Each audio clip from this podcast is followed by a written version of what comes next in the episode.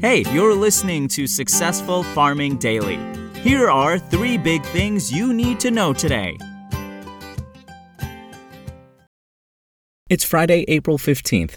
Our first big thing is corn and soybean sales rose week to week, while wheat dropped, according to the USDA. Corn sales in the seven days that ended on April 7th totaled 1,332,900 metric tons, up 70% from the previous week and 26% from the prior four week average, the agency said. Colombia was in for 108,500 tons. Mexico purchased 418,800 tons.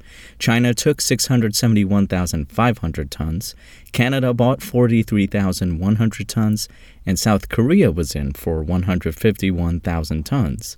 Sales for the 2022 through 2023 marketing year totaled 403,100 metric tons. Exports for the week were down 5% to 1.56 million tons. Wheat sales also dropped 39% from the previous week and 30% from the average to 96,100 metric tons, the government said. South Korea took 9,500 metric tons. Mexico bought 56,500 tons. Guatemala was in for 12,600 tons. Panama purchased 25,400 tons. And Nigeria took 14,000 tons from U.S. supplies. An unknown destination canceled shipments of 24,000 metric tons, and El Salvador stopped an order for 24,300 tons, the USDA said. Sales for the 2022 through 2023 marketing year were reported at 225,200 tons. Exports for the week were up 10% to 340,400 metric tons from the previous week and 7% from the prior four week average. Soybean sales fell to 548,900 metric tons, down 31% from the previous week and 41% from the prior four week average, the department said.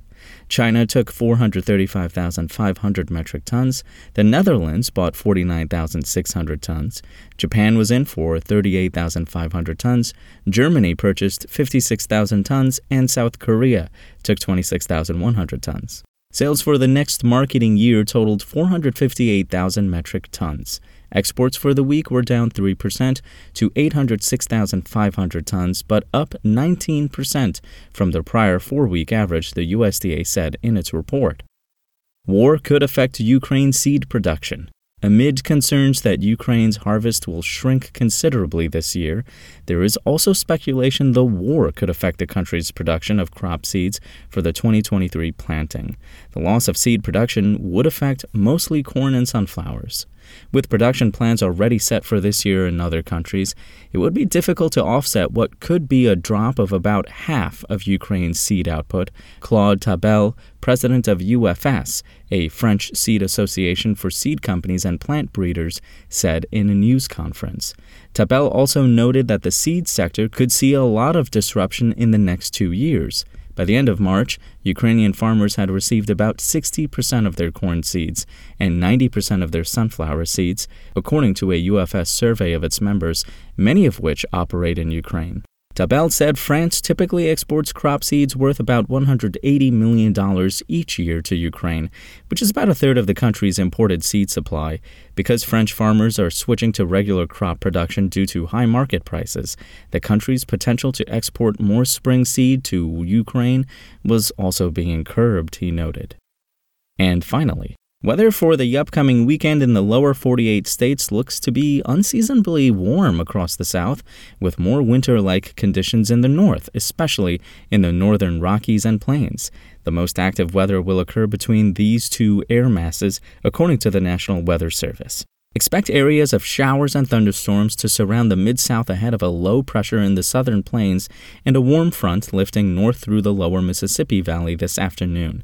By Saturday, the cold front pushes through the east and the deep south, with the deep south having the best chance for strong to severe thunderstorms.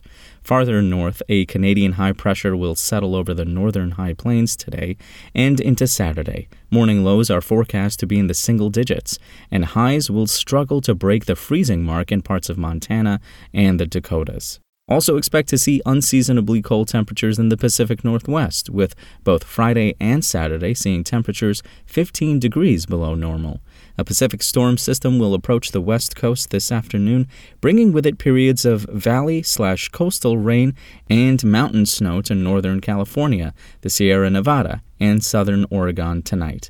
As the storm moves inland on Saturday, precipitation will push into the northern Rockies where accumulating snowfalls is expected. The Sierra Nevada and Shastas of Northern California could see more than a foot of snow in higher elevations. Favorable fire weather conditions remain in effect for the central and southern high plains today. A critical risk area has been issued for southeast Colorado, northeast New Mexico, and the far northern and western portions of the Oklahoma and Texas panhandles. Thanks for listening. Follow more news on agriculture.com.